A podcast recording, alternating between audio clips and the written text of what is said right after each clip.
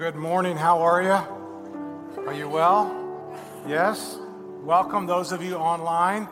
We are glad that you are with us wherever you are. And uh, I just want to give you a couple of updates before I start today a brand new series. One of those is we just sent a, a large check to Haiti through what's called IDES, International Disaster Emergency Systems. And so I just want to again thank you for all that you've done financially.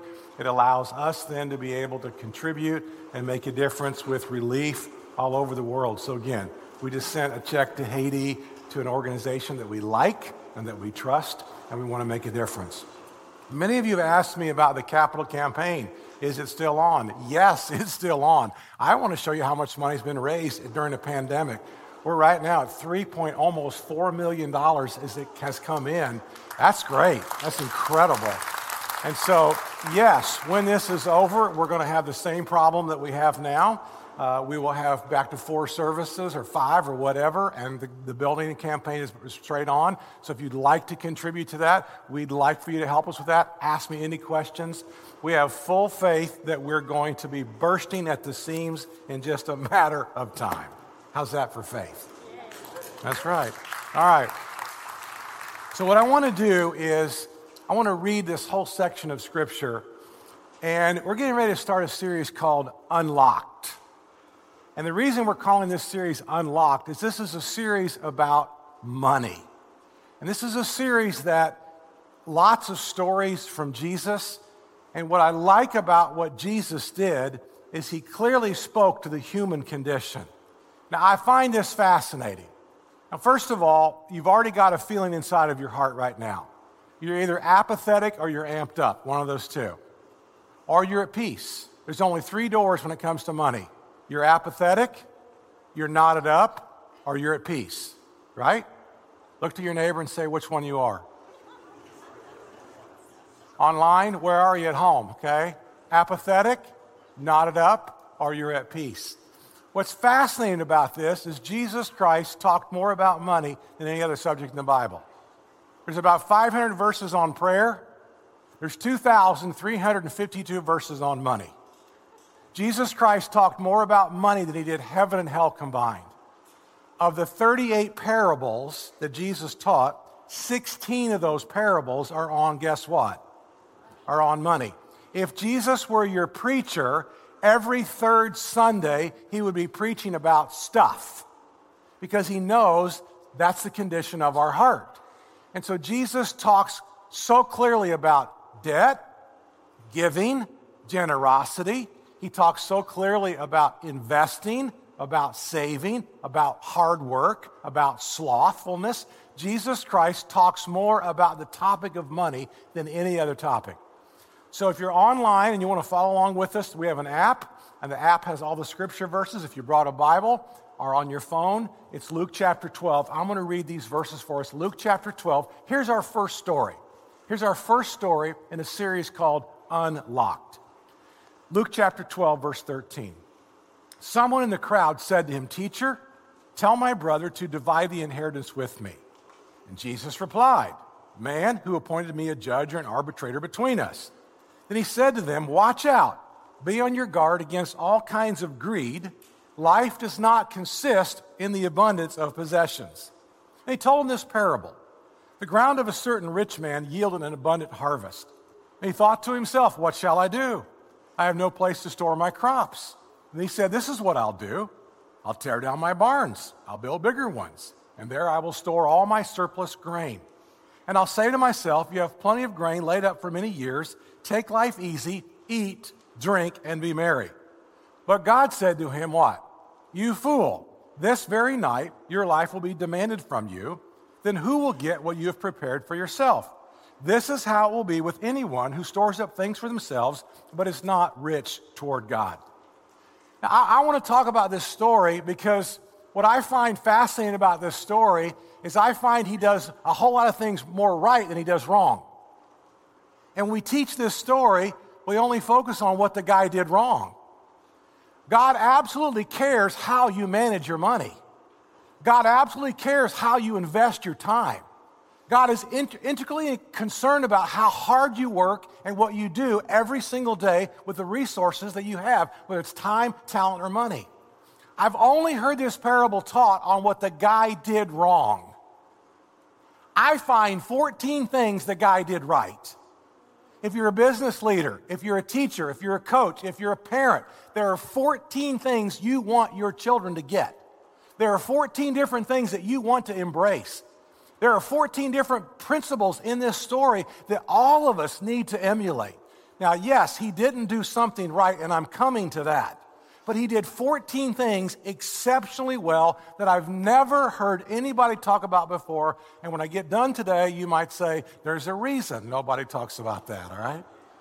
But I want to address this today because there are some incredible principles, again, as a manager, as a business owner, as a leader of some organization, as a mom or a dad raising two Homo sapiens at home, whatever you're doing, these are valuable principles for you to embrace and to understand. And so it's a, it's a cool story. And the story just starts off in, in verse 13. You're going, huh? He says in verse 13, someone in the crowd said to him, Teacher, tell my brother to divide the inheritance with me. I, you get the picture that Jesus is walking through the marketplace they know who Jesus is because he's taught so well before. And somebody says, Hey, teacher, hey, rabbi, tell my brother to divide the inheritance. That's weird for us. We just go to court. They didn't go to court, they went to a rabbi. This makes perfect sense. And so they catch the rabbi in the middle of the marketplace and, and, and, a brother says to this, so, so both brothers must be there. When you read this story, I see both brothers in the crowd. The one brother, that's the older brother, naturally got more of the inheritance. Again, maybe that's not fair. Maybe that's not our culture. But in their culture, the older brother always got two thirds of the inheritance. And we, we glean from this story that the younger brother is the one with the, the complaint. And the younger brother is appealing to Jesus and saying, Jesus, tell my brother to just divide this sucker right in half 50 50. They left a million dollars for us. I don't want him to get 750. I want 500. Let him have 500. Tell him to divide the inheritance in half. And Jesus is uh, amazed by this. And he says in verse 14, he says, Well, who appointed me a judge or an arbitrator between you? And, and, and Jesus is like, This isn't my problem. I'm not getting involved in these kinds of things. But he does. He just kind of wheels just reels them right in. So fascinating that how Jesus teaches. And then Jesus lays a principle. He says, Watch out. Be on your guard against all kinds of greed, because a man's life does not consist in the abundance of his possessions. Well, it, it kind of does in our culture, doesn't it? I mean, we really measure success by how many toys you have, or we really measure success by your square footage. Or, and, and Jesus says, watch out. Be on your guard against all kinds of greed. So we're going to come to that in just a minute. I want to encourage you. There are 14 things the guy did well. I think you need to do all 14 of these. I think all 14 of these you and I need to embrace. And I don't think we ever see that in this story because we only get to the end of the story where Jesus calls him a fool and where he wasn't rich toward God, and that's kind of where we land on the story. He did 14 things right. Let's see how many of these you're doing right. How many of these are you teaching to your kids? How many of these principles do you have embraced within your company? Number one, he worked hard for many years. That's a good thing. This farmer got up, worked hard for many, many years. He was a hard-working man. Number two, he got up early and he plowed and he tilled and he planted and he fertilized and he harvested and he, he brought the crops to town. And so when it was time for harvest, this farmer wasn't lazy. This farmer wasn't at the bar. This farmer was working. Gets up early, goes to work, works his field. Number three, this farmer was so good, he studied weather patterns. He was probably very cautious and careful with his seed. He didn't take the seed and just put it out in the open. He probably hid it in the ground or hid it somewhere where it would stay dry. Number four, I think this farmer may have started small, may have had just a few acres, but he kept buying. He kept adding. He kept growing. He kept looking for opportunities. God wants you to be blessed. God wants you to grow. God wants you to look for opportunities. God wants you to expand your territory. That's not the problem. The problem is greed. The problem is when it's the abundance of possessions become your life. This guy grew and grew and grew and bought and bought and bought, and one acre turned to 10, 10 acres turned into 100, 100 acres turned into 1,000, 1,000 turned into 10,000. Number five, he provided well for his family. There's absolutely nothing wrong with providing well for your family. That's what you're supposed to do. As, as adults, we're supposed to provide well for our families. Look at verse 16. I love what verse 16 says. It says, Then he told this parable the ground of a certain rich man yielded an abundant harvest. The ground, the soil of a certain rich man yielded an abundant harvest. Well, let's look at some more things. Number, number six, he's got good soil. Good soil doesn't just happen. I was recently in Arcadia, Indiana. Anybody knows where Arcadia, Indiana is? A few of you do, all right? I was recently in Arcadia, Indiana, some of the most richest farm ground in, in, in America, where literally the corn is about 29 feet tall. I mean, maybe that's an exaggeration, but the corn is at least eight to nine feet tall. And there's just beans everywhere. And I'm driving in the truck with my friend, and I'm asking him, saying, Are all the farmers, you know, like this? He said, No, no, no, no. He said, Some of them take care of their soil. I said, What do you, what do you mean, take care of their soil? And he began to explain to me what happens after the season was over, what a lot of the farmers would do to ensure ne- the next season's yield and harvest. Number seven, the guy's rich. Now, now, why is that a good thing? Because having some means just simply means you have options. When you have no means, you have no options. And so the guy's got options. He can do good, he, he can do bad, but at least he's wealthy. Now let's talk about what rich is. The funny thing about rich is none of us in this room really feel rich because we always compare ourselves to somebody else. And so we always say, Well, I'm not rich. Well, she's rich. Well, I'm not rich, but, but he's rich. And so no matter who you are, you always look to the right and you never really feel rich when you compare yourself, you know, to Warren Buffett. I mean, none of us in the room are probably as rich as Warren Buffett. You know what rich just means? You have more than what you need. Every one of us, probably in this room, are rich. In the eyes of God, every single man, every single woman in this room, you're probably extremely rich. We are all rich and wealthy. What that means is we have options. Probably all of us in this room have dinner or breakfast options after the service is over. It's not an option of whether we will eat or not eat. It's an option of whether or where we'll eat and how much we'll eat. And will we, we eat out and will we eat out well? Every one of us, I would say in this room, we are all rich. We all have more than what we need. We just, we just don't feel rich because we always compare ourselves to, to, to somebody else. We have more than what we could ever imagine. We have more than what we could ever consume. It's funny.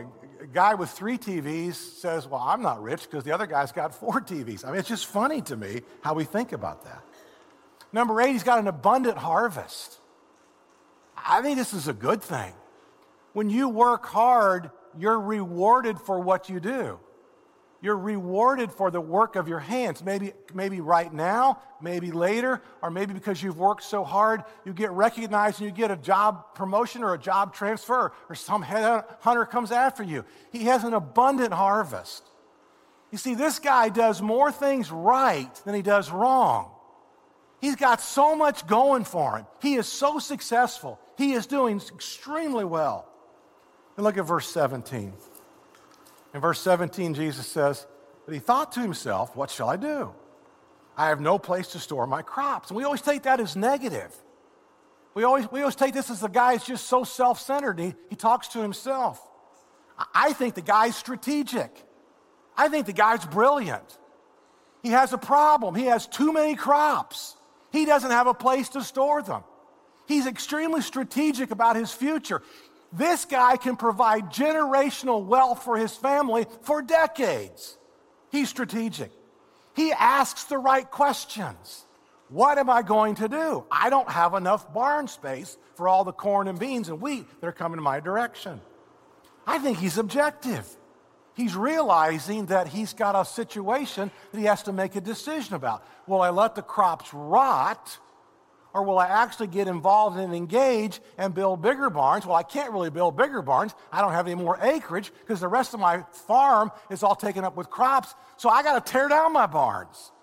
Oh my gosh, I, I got to go through a year of building and construction and mess. The guy's objective about his life.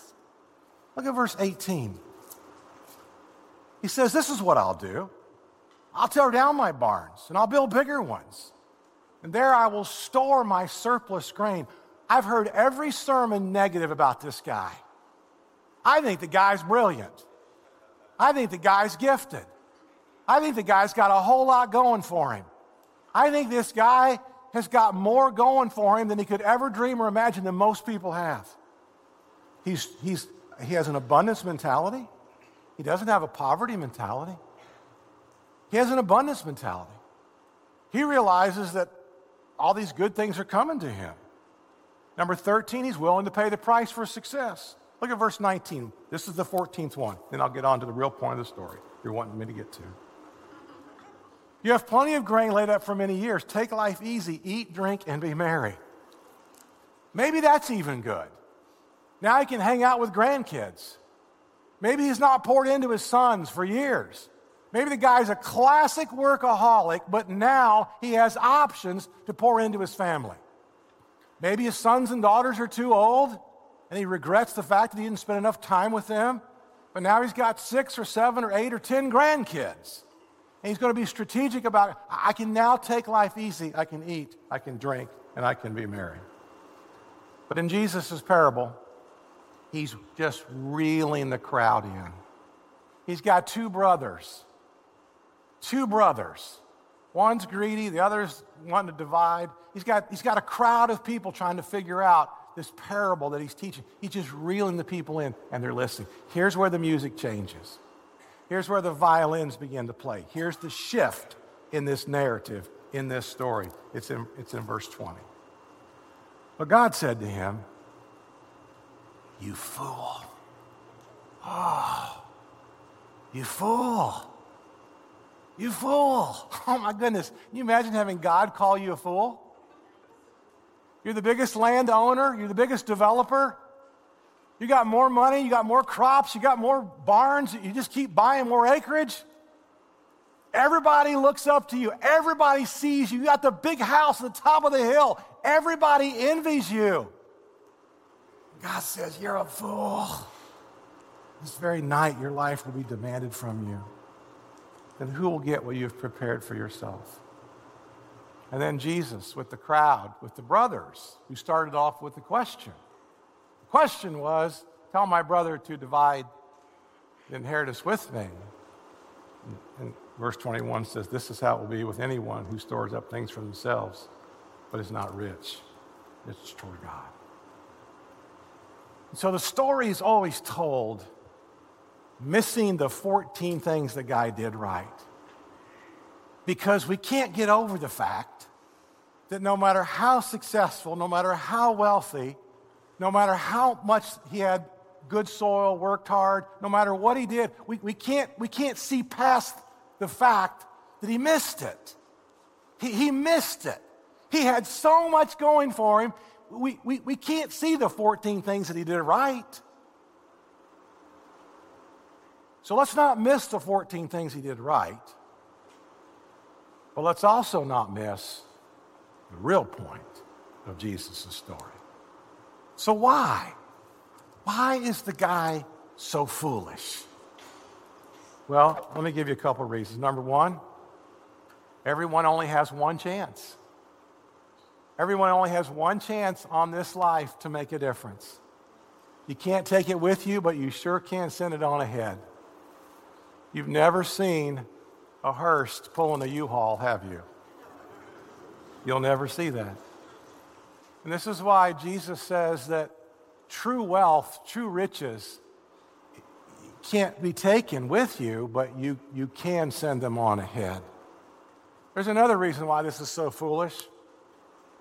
It's because really he was, he was blind and he was arrogant. There's a lot of blindness here.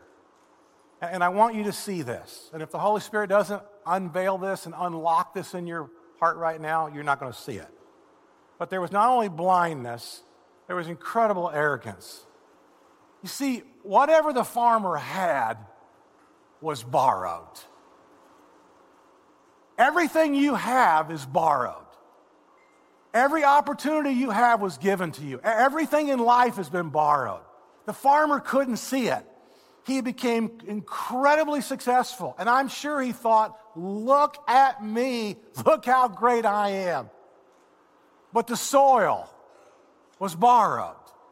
It was good soil. He didn't create the soil. Maybe he worked the soil. Maybe he fertilized it. Maybe he threw in compost. But, but he, didn't, he didn't create the soil. He didn't create the sunshine. Without that process of photosynthesis, without all that going on, there's no germination of seeds. He didn't create the rain. If the rain didn't come, see, everything the rich farmer had was borrowed. Well, no, he had a great mind. Well, who gave him a great mind? Well, he had a great work ethic. Well, who touched his central nervous system and gave him a type A personality to get up and work hard? Well, he had a strong back. He was very strong. Who gave him a, a, a skeletal system and a, muscle, a muscular system that was able to work from sun up to sundown? Everything he had, everything you have is borrowed. And it's just arrogance to really think that you're successful in and of yourself. I, I, could tell a whole story about all the people in my life who have contributed to some success in my life. And, and, and you can too. You're no difference. So there's coming a day in this farmer's life where his money and his power and his skills won't be large enough for the greatest problem that he has. What will that problem be? A sick grandchild? A war? A drought? Someone betraying him, confiscating all of his money, taking his land? There, there's coming a day in this farmer's life where no matter how powerful he is, he will not have the ability to conquer a challenge that comes his way. I think he's foolish for number three because he could have partnered with God and helped so many people, and yet he didn't. Ecclesiastes chapter 2, verse 25 and 26 says, For without him, who can eat or find enjoyment? Here's a really cool verse, verse 26. To the person who pleases God, God gives wisdom, knowledge, and happiness. But to the sinner, he gives the task of gathering and storing up wealth to hand it over to the one who pleases God. This too is meaningless, a chasing after the wind.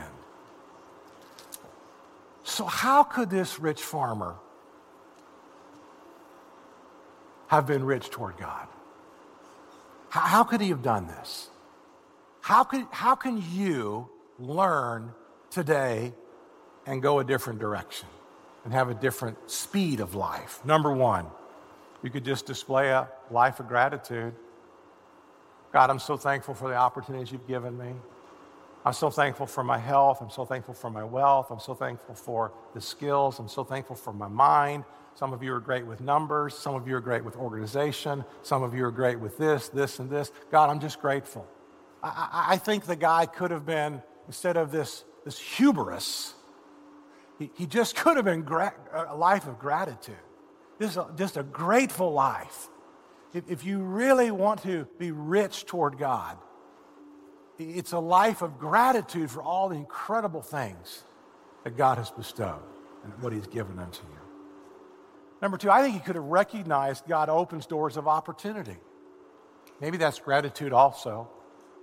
But, but see, God's the one who opened up the land. He bought one acre, went to 10, went to 100, went to 1,000, went to 1,500. It, it, it's God who opens up the doors of opportunity. And, and he could have recognized that, man, God has given me all these opportunities for, for, for a reason. Number three, I, I don't think he sought heavenly wisdom. I, I, don't. I think he was a good man, hard worker, got up early, tilled the soil, protected his seed. I think he, I think he did a lot of things right. But can you imagine how successful he could have been had he had third heaven intelligence? Can you imagine what he'd been like if he got to that third ladder that we've talked about for weeks and weeks and weeks with spiritual intelligence? Can you imagine what your life would be like if tomorrow, before you ever get out of bed, you seek heavenly wisdom on your life? Game changer. Complete game changer. Number four, he just, he just could have partnered with God. He just could have partnered with him. Before he hit the fields, he could have gone maybe to the fireplace and gone to the secret place. Maybe he was an early riser. Before he got up, went to the fields and went out to the animals. He just go to the fireplace and unroll some scrolls, some old Hebrew scrolls, and read the Psalms or read Isaiah. Just, just, just got into the Word. And he goes out in the fields then with heavenly wisdom and strength. And, and now he's going to partner with God. Now he recognizes that all the things that he has are God's. And God, what do you want? And how can I make a difference? And what, how can I contribute? See, I love the fact that this guy does 14 things well. I don't want you to miss that. Those 14 things are really good. But he missed the most important part of his life, which was eternity, which was life today and life tomorrow and life forever with his incredible Heavenly Father. But you're here today. And you want to be rich toward God, or you wouldn't be here today. You wouldn't be online right now. Stop folding the laundry, put the laundry down, and listen, okay? You're here because you want to be a part of this. It's preparation. It's all the things that we talk about worship, secret place, meeting place, partnering with God. We've told you some stories about our, our wedding chapel, and it's just incredible what keeps happening. I just want to give you snapshots from time to time. This so fits with our, our, our lesson today about being rich and being prepared and being prepared toward God. This past week, our pastor who's in charge of this now, Jeff Swanson, received this email. And the woman, uh, she and her fiance are going to get married. She lives here. He's in the Middle East, he's in the army. And she said, she emailed Jeff Swanson. She said, I was hoping to reach out to you to inquire about marriage mentoring for myself and for my fiance. I'm not going to use their names. We're in a unique situation where he is currently deployed overseas in the Army. He's due to return home for mid tour and leave in October. During his leave, we want to have a quick ceremony, then we want to have a big wedding when he returns back in the fall of 2022. We would like to participate in the marriage mentoring program that our church offers. She comes here. I, have never met him. Prior to our legal wedding, if it's at all possible. Let me know if this would be feasible. And if so, what the next steps would be. And then she mentions her fiance's name. He's seven hours ahead in the Middle East. And I work evenings, so logistics of timing would require some proactive planning. I'd say that's an understatement, wouldn't you? Well, um, Jeff reaches out to this young couple Thanks for reaching out to be mentored. We are grateful for him, mentions his name, serving the Army and the role he has in serving our country, as well as the sacrifice you make in supporting him during his deployment. Working on a mentor couple solution today. Let me, let me, Jeff saying, let me work on this. I'm sending you a link today to, for the Prepare and Enrich. And every couple takes this test called Prepare and Enrich. It spits you out into 10 different categories, and we assess your skills with communication, with finances, with faith, with conflict, and then we're able to, the, the marriage mentors are able to help you and work with you. Um, just answer, the, answer it. We'll send a link to him, and hopefully it will work out if he has access to a computer. Within just a few minutes, the groom from Iraq responds. The story gets better. Thank you so much for your support.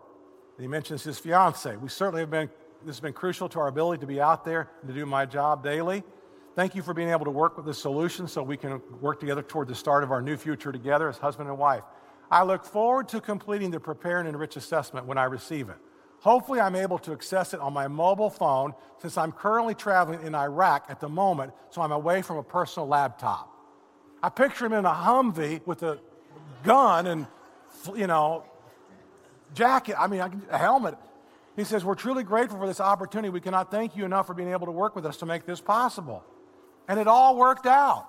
Within about two more hours, the whole thing worked out, and we got them a marriage mentor couple. She's here in Safety Harbor, he's in the Middle East. That's a cool story. Because they recognize that being prepared for marriage is crucial.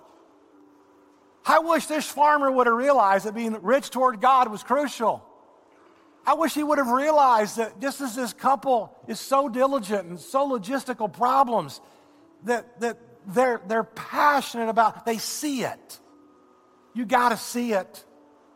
If you don't see it, you won't go to the secret place tomorrow morning. If you don't see it, you won't spend time in the scriptures. If you don't see it, all of your money is for you. You're going to hoard it. You won't be generous. You won't be kind. You won't partner with God. If, if, if you don't see it, life's going to be about you. And so it's preparation. It's preparation. So I told you I was in Cicero, Arcadia, Indiana, a week, a week ago, and I actually saw the largest privately owned independent family farm in the United States and it's in Arcadia, Indiana. And it's called the Beck, the Beck family. And it's a family. And Sonny and Glenda Beck are seed farmers. And they provide seed for probably half of the United States. And I met Sonny and I met Glenda about three years ago uh, in, the, in the Cayman Islands, of all places. They were there and we were there, and we just happened to spend a couple of, a couple of days uh, together. You know what's encouraging about this farmer? They, they employ 650 people, biggest farm I've ever seen. It's massive. There's nothing there, and then there's this massive farm with 650 employees that provide seed corn for half the United States. But you know what's cool about this family? They love Jesus. They're looking for ways to contribute. If only every rich farmer could be like them. If, only you and I could have a heart and a passion to partner with God. If we could recognize that every good and perfect gift comes from our Heavenly Father. You, you see, when Jesus says, don't be deceived, your life does not consist in the abundance of your possessions. It's a hard issue. It's always a hard issue. Money is just a tool. Money's just a test. And I've already written next Sunday's sermon, so I'm going to talk about that next week. Let me not start preaching that sermon today because I'm really excited about next week as well. But it's just a tool. It's always a test. And so the question this morning is where's your heart? Where's your heart? And who has your heart? Who owns your heart? And again, I think that's why you're here. I think that's why you're here and you want to be a part of all this. If, if you got kids, go through the kids' resource thing, man. It's, it's, it's, it's top shelf this week. Uh, as adults, this could have been my sermon. So go through this if, you, if you've got, go online, download it if you're not here physically. This continues the conversation with your kids. It's absolutely gold. But I want to pray for your heart right now. Will you stand with me? And I want to pray for our hearts. Heavenly Father, thank you for those 14 things that we can learn from this farmer on how to work and how to be productive and how to lean in and how to expand our territory and how to do a lot of things right and well. But oh God, may we not be like this farmer who was not rich with you. So help our hearts, mold our hearts. The wisest man in the world said, above all else, guard your heart, for it is the wellspring of life. Everything flows from our heart. So, God, if we've been greedy, cleanse our hearts. If we've been slothful, cleanse our hearts. If we've been griping and complaining about all the things that we get to do, forgive us. Forgive us. For our, our mocking and our slothfulness and our complaining. And oh God, give us vision and give us insight into the opportunities that we have in front of us. And may we partner with you and may we be rich with you and towards you for all of eternity. In the name of Jesus, we pray. Amen. We're just getting the party started. See you next week. Okay, bye bye.